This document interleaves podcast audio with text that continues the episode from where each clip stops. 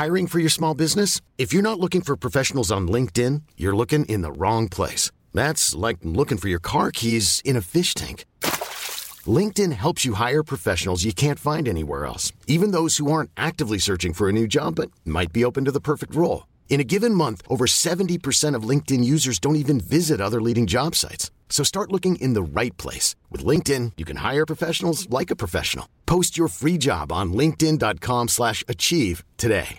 Ready to pop the question? The jewelers at BlueNile.com have got sparkle down to a science with beautiful lab-grown diamonds worthy of your most brilliant moments. Their lab-grown diamonds are independently graded and guaranteed identical to natural diamonds, and they're ready to ship to your door. Go to BlueNile.com and use promo code LISTEN to get $50 off your purchase of $500 or more. That's code LISTEN at BlueNile.com for $50 off. BlueNile.com code LISTEN. FM 104's Room 104 podcast with Cormac Moore and Saoirse Long. Have you ever wondered how, in the name of God, do you uh, water plants in space? Probably not. But what is it like to uh, be sending up and working with NASA, sending up plants and see how they operate over there? And can plants, we see this often, can they maybe feel pain in the same way that humans do to shed more light on that information uh, and that question? Simon Gilroy, who works at the Gilroy Lab, doing a lot of work with uh, NASA with plants sending them into space and figuring out all that kind of stuff. Simon Gilroy joins us live on the live now. Simon, how are you, sir? Thanks for coming on this evening. I'm very good, thank you. Is it accurate to kind of maybe say now, based on the research that you've done recently, that uh, plants might have a what would you say a fight or flight response like humans do? Yeah, yeah. It's, um, so we we always like to sort of map how things respond in the world into how we operate because you know that humans understand humans and plants have to deal with the same sort of problems that we do. And so they have to have a system to allow them to defend themselves and, and, and deal with the world just like we do. So it's not running away, you know, because plants are rooted to the ground, but they have to have that same kind of ability. Yeah. It's fascinating. So, uh, basically when I saw the headline of this article, I thought plants. I, am sorry, I'm I'm terrible with kind of flowers and plants. I don't really have any plants. I don't look after them, and I don't really take them as as real. I know that sounds terrible, but you know, as kind of real things. Well, like sentient I mean? beings. Yeah, they're kind of to me just like an ornament. Yeah, well, I mean they're they're alive, and life is hard. You know, it's like the, the there's a lot of things in the world which are trying to get you, and you know, like humans, we we have pathogens that attack us, and plants have the same deal. You know, if you go into a cage with a lion, it will try and eat you, and the equivalent for a plant is like a caterpillar munching on it. So, yeah, it's, it's life is hard, but we have ways of dealing with it. Simon, a lot of the well, every so often you see headlines from different websites and articles kind of popping up suggesting and you can clarify whether this is true or not, suggesting that plants have quote unquote feelings too, like humans. So when you eat them, they're screaming on the inside. Is that true, or is that taking things a little bit too too far? I still enjoy salads. I'll put it that way.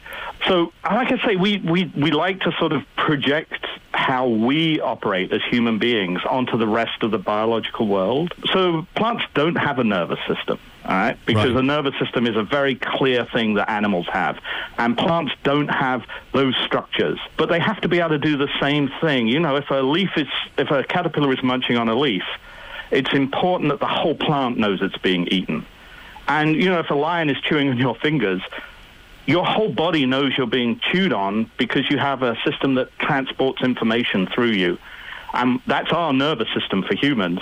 And plants have to do the same thing, but they don't have the same structures to do it with. And then there's the question of are plants intelligent? You know, like are they thinking? Mm. And that's sort of like how do you define what intelligence is? I think um, so. If you think of in, of something being intelligent as it taking in information about the world around it and then somehow processing that information and then doing the right thing, doing the thing that lets it survive, then if you if you define that as being intelligent, then plants are intelligent. But they don't have a brain and they don't do the same kind of things we do.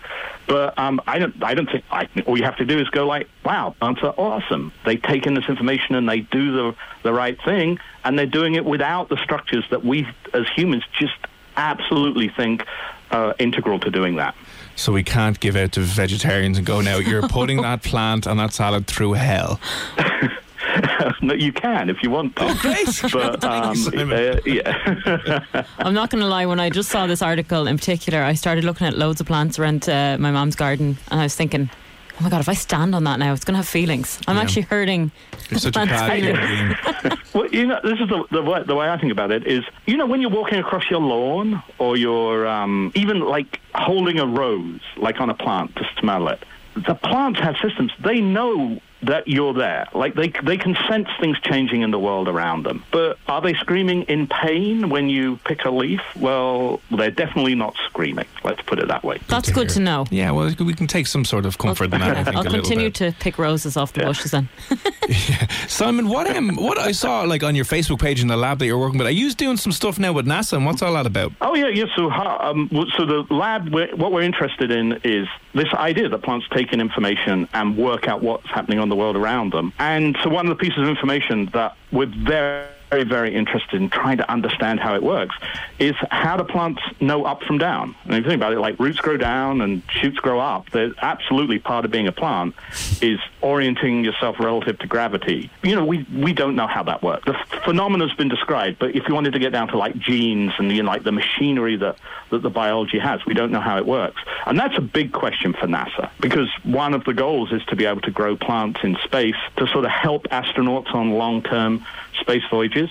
And so we we work with NASA. We do some. Uh, we grow plants on the space station to try and answer what what happens to biology in this very very strange world that we put it in. Because think about it, plants evolved on the surface of the Earth, and they have one times gravity, and that's always been there.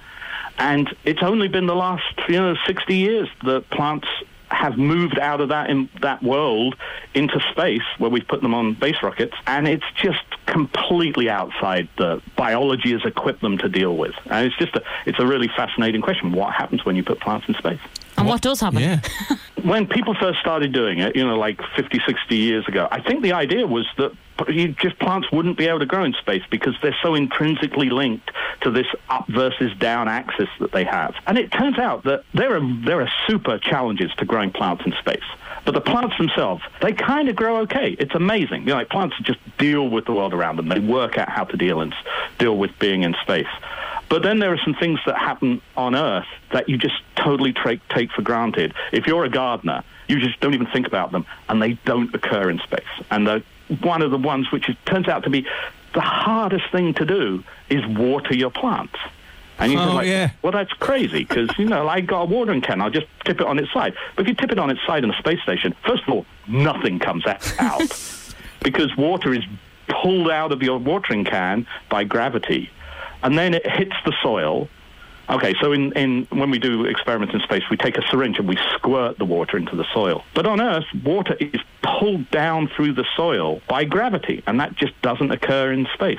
So I always like to say, if you think about water in space, it's really sticky. And it will just stick to the surface of everything, and it will kind of creep over the surface of it. And so one of the hardest things to do is add the right amount of water to a plant in space. And if you add too much, the water sticks to all the soil particles and then sticks to the roots of the plant and then creeps up the surface of the plant and like encloses the whole plant, including the leaves, in like a glove of water. It's very freaky. That I'd love sound to see that happen. Yeah, that'd be amazing. Well, if you think about it, even, even here, uh, of course, when- when you have flowers in your house or someone gets you a plant and you're like, oh, that'd be lovely, and then you forget to water it, you forget to, do- you forget, forget to look after it. It just looks like the most Yeah. unhappy looking thing in the world. Like it starts whittling Yeah. down, and you, yeah, that, that's when you kind of go, oh, well, maybe.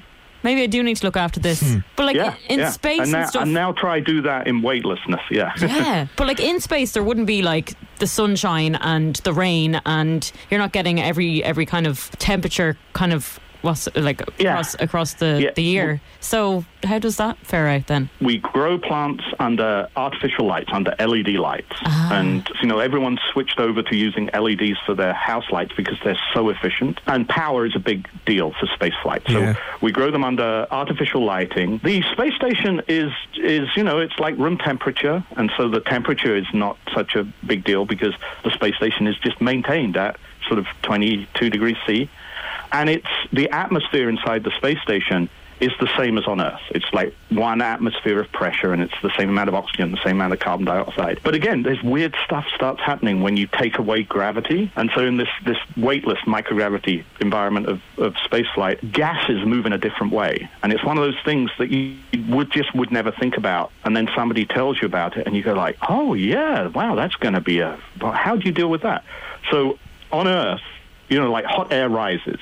So hot air expands and it weighs less, and so it rises, and that's why hot air balloons rise up. And so, so that's that's buoyancy. Things that weigh less than the stuff around them float upwards, but that's driven by weight, and so that doesn't occur in space. So there's no convection of gases in space. And you go, well, what does that mean?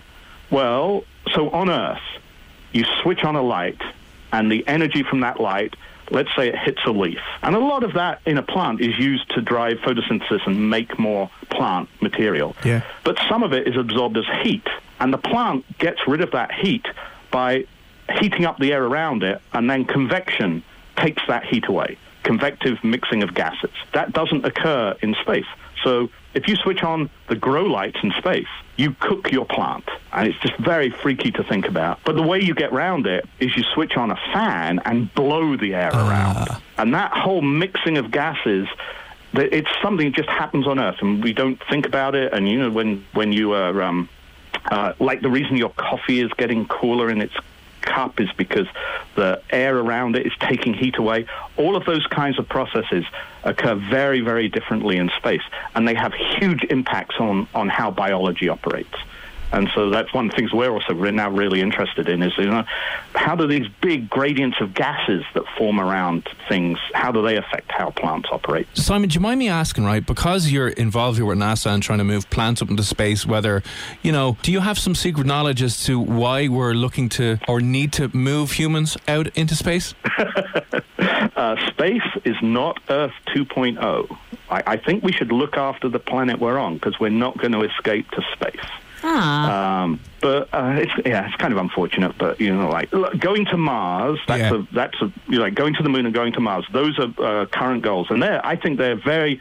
It's a reality. We can do it. Like we've already sent rockets to Mars, so it's not that we can't get there. It's just if humans are going to go there, which I think is like we're kind of an, like as a species we're explorers, and this is the next big frontier of exploration. Putting biology away from the Earth is really hard, and so it's not going to be just like oh we'll nip onto a rocket and fly to Mars. It's you know you would like those those the astronauts to be able to come home. So it, the the trips out there are going to be mind-blowingly awesome, but putting a colony on Mars is going to be a very very hard thing to do. So we won't be doing that in the next 10 to 15 No. years anyway. We know Mars holidays Have coming up. they have they brought any animals to Mars? No, no. So the we've we've sent lots of, of robotic explorers to Mars, and they've brought back some just like the, the you know the pictures of Mars you get back from sort of the Curiosity rover and things like that. Just mind blowingly awesome. Um, but we have not animals or anything out there. And also, we haven't brought anything back yet, and we're just ge- gearing up for there's a, a mission which is going to happen um, next couple of years, where the the the goal is to be able to send stuff back. So we have we we- you know when we went when the Apollo uh, missions went to the moon, the astronauts brought back moon rocks and stuff like that. So we actually have some of the moon back on Earth, and we have nothing from Mars because it's it's a long, long way away. That's interesting because I remember uh, a boyfriend of mine when I was in secondary school, as a teenager, uh, bought me some of the moon What do you mean? as a present. As a present, he um, How He gave- wealthy? he- how wealthy was his he, boyfriend? he wasn't very wealthy at all. Um, he said he bought it online. He bought me a piece of the moon. Is it from one of these websites where it's like buy this uh, star or buy like there's millions of them and it's just conning people out of money? I never got to hold it. Are any of the pieces of moon mine? By any chance, is my name on it? I think in the future you might be able to charge rent. That'll be we'll be forced now to move from Dublin over to the moon The or moon. Mars, just with the rent at the moment. But sure. look. um, Simon, is there anything else uh, interesting that you guys are up to over at your lab with NASA that um, we should know about? I know. Um, so we have a couple of space flights which are coming up. Um, which you know, like saying that out loud is crazy. Yeah. it's just like talk about being amazingly fortunate to be given the opportunity.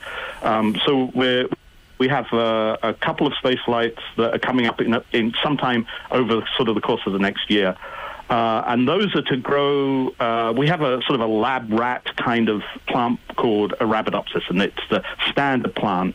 And so we're going to we're putting that up to ask how well plants defend themselves when they're in space against pathogens and things like that. Which, and aliens. If you're going to have, well, yes, yeah. Well, if they can defend themselves against aliens, that would be pretty awesome. yeah, we're good. Actually, we're fine. We'll all yeah. study plants then. yeah, what's going on? And then we have a, a flight coming up much uh, more soon than that. Maybe the end of this year, maybe into the beginning of next year. We're actually going to um, put a different plant up. Uh, we're going to try and grow cotton on the space station, which will be kind of fun. Grow cotton.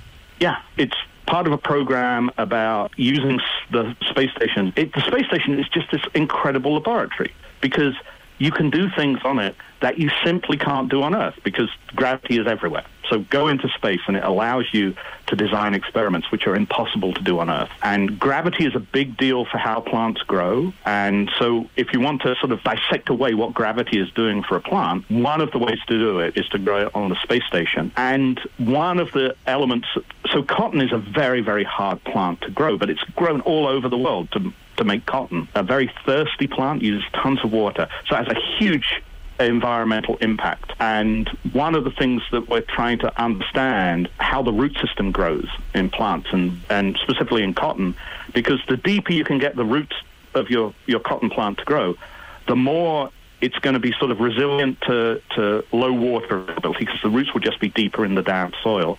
And also, the more carbon those roots will lock up into the soil. And so the National Lab, the space station, is giving us a chance to get our first sort of, of idea about how gravity is operating to make the cotton root system operate. Yeah, that's fascinating. Isn't it fascinating? I wish I was there. I'd love to be creating that. I wish we were smart time. enough to be able to work with NASA and things like that, rather than just you know. how how much does it cost to actually go go to space now? Yeah, I mean, the, so there's going to be commercial astronauts very, very soon. The NASA just announced that the tourism to the space station is now totally possible.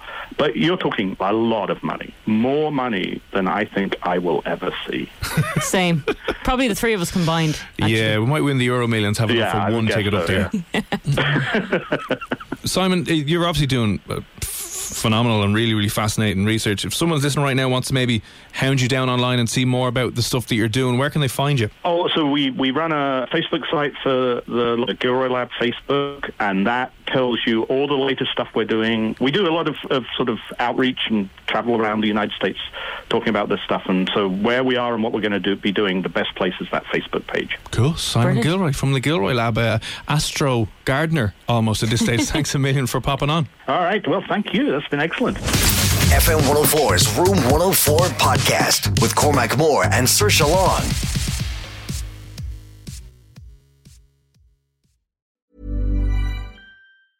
Hi, I'm Daniel, founder of Pretty Litter. Did you know cats tend to hide symptoms of sickness and pain? I learned this the hard way after losing my cat, Gingy. So I created Pretty Litter, a health monitoring litter that helps detect early signs of illness by changing colors, saving you money and potentially your cat's life. Pretty Litter is veterinarian developed, and it's the easiest way to keep tabs on your fur baby's health right at home. Go to prettylitter.com and use code ACAST for 20% off your first order and a free cat toy. Terms and conditions apply. See site for details. It's the Kia Summer Sticker Sales Event, so give your friends something to look at, like a B&B with an ocean view, an endless field of wildflowers, or a sunset that needs no filter. Make this a summer to share and save with a capable Kia SUV or powerful sedan. See your local Kia dealer or visit kia.com to learn more. Kia movement that inspires. Call 800 334 Kia for details. Always drive safely. Sale applies to purchase of specially tagged 2024 vehicles only. Quantities are limited. Must take delivery by 7824.